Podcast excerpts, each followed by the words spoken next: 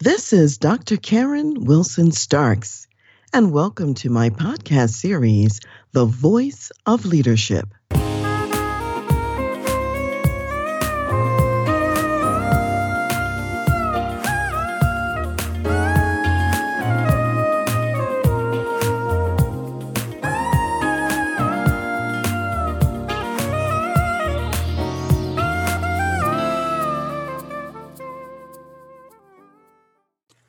Today, I want to talk about the collaboration between Eddie Van Halen and Michael Jackson. And let me start off talking a little bit about the group Van Halen. Van Halen is an American rock band, very energetic rock band that was started by Eddie Van Halen in Pasadena, California in 1974. And Eddie was the lead guitarist of this band he made a name for himself actually in the hard rock category of music and particularly became known when he did a special solo on the band Van Halen's song Eruption.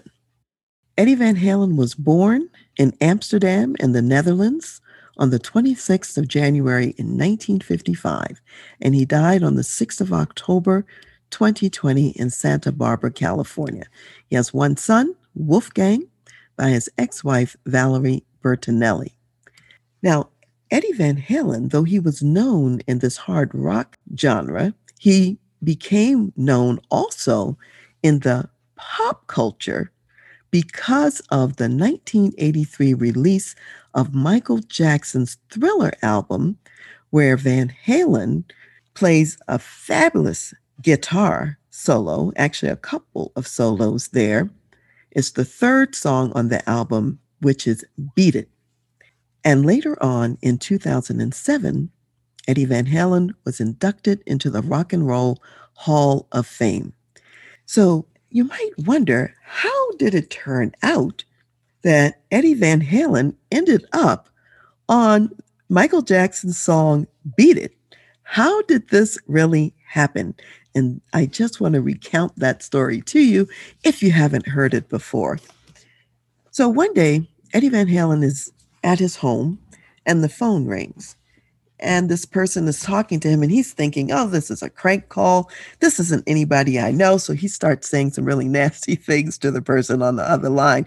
So the person on the other line says, Is this Eddie? And he said, Yeah, who's this? He says, Well, this is Quincy. And he's thinking to himself, I don't know any Quincy, so this is a crank call again. And so then he says, Quincy. He said, Yes, um, Quincy Jones. He says, Oh, Quincy Jones.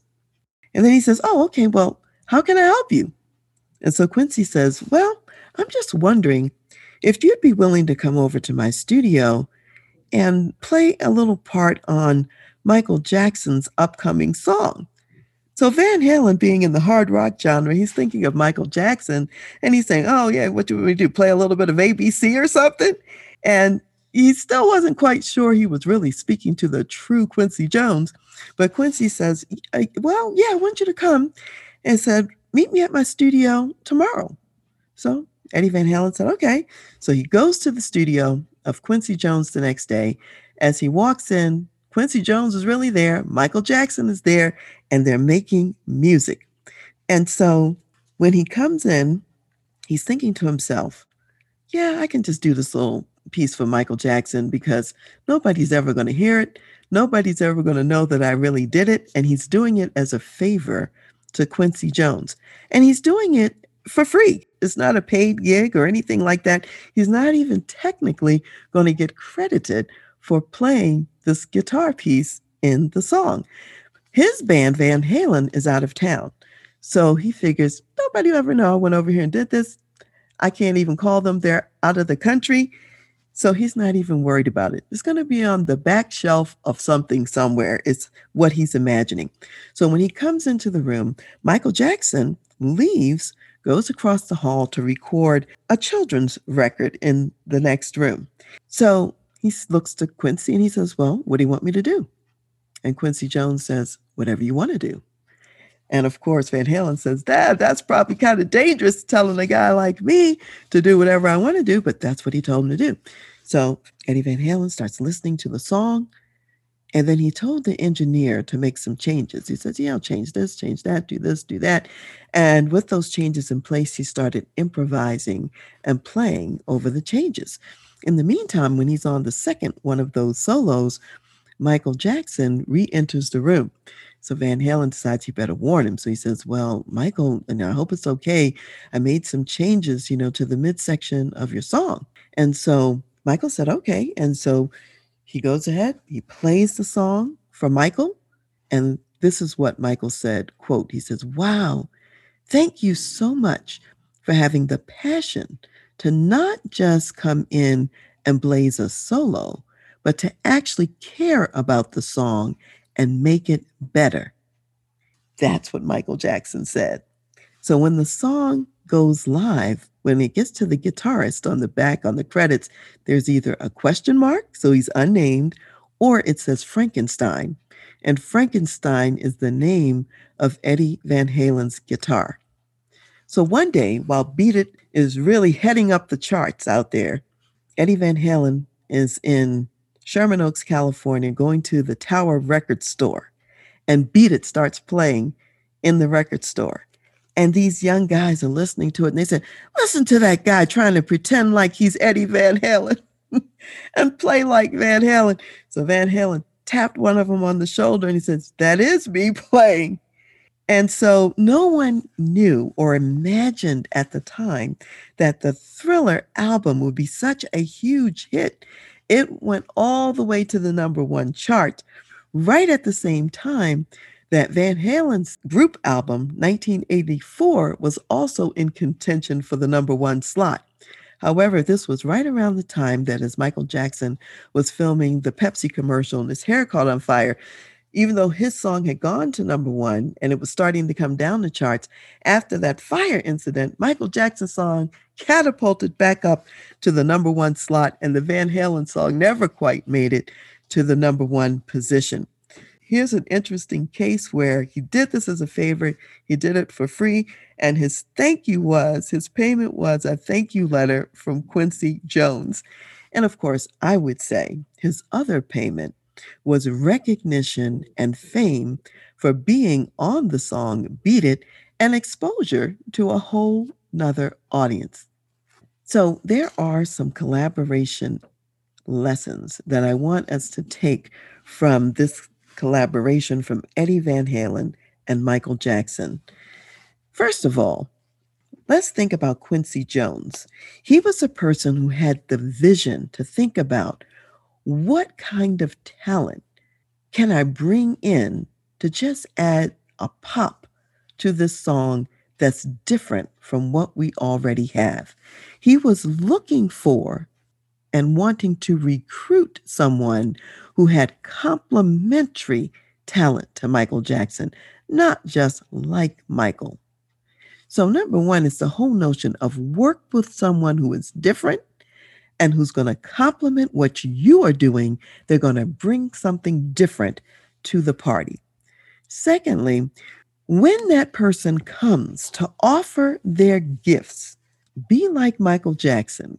Get out of the way and let them rock. And that's what Michael Jackson did. He even left the room. So you don't want to micromanage the excellent creativity and talent that you are inviting to the table. And then, thirdly, have the wisdom to take the best of both creative talents and to supercharge the collaborative effect. In other words, be open to the new.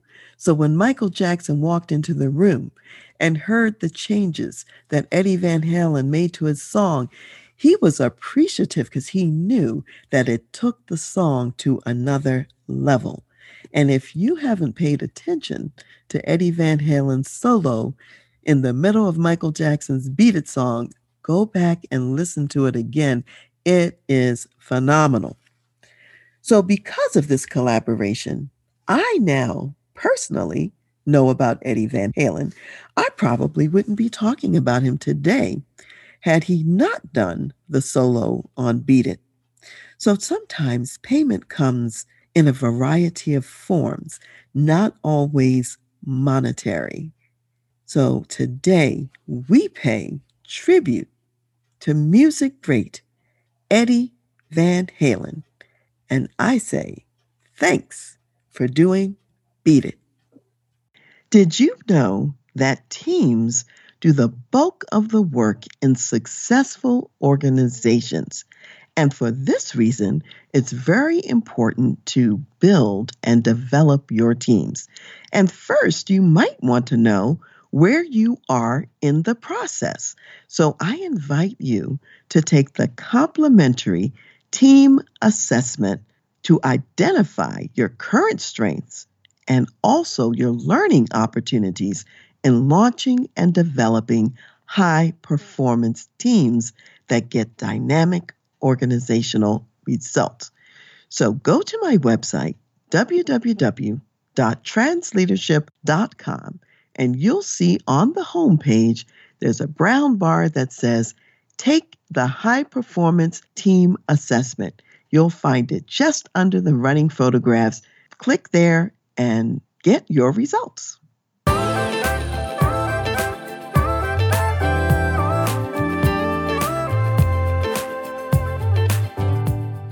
You've been listening to The Voice of Leadership with me, Dr. Karen Wilson Starks. And I want to give a special thanks to jazz saxophonist Ron McMillan for granting us permission to use his gifted music on our show. Thanks for listening, and remember to go to my website, transleadership.com, for more strategies, insights, and leadership resources.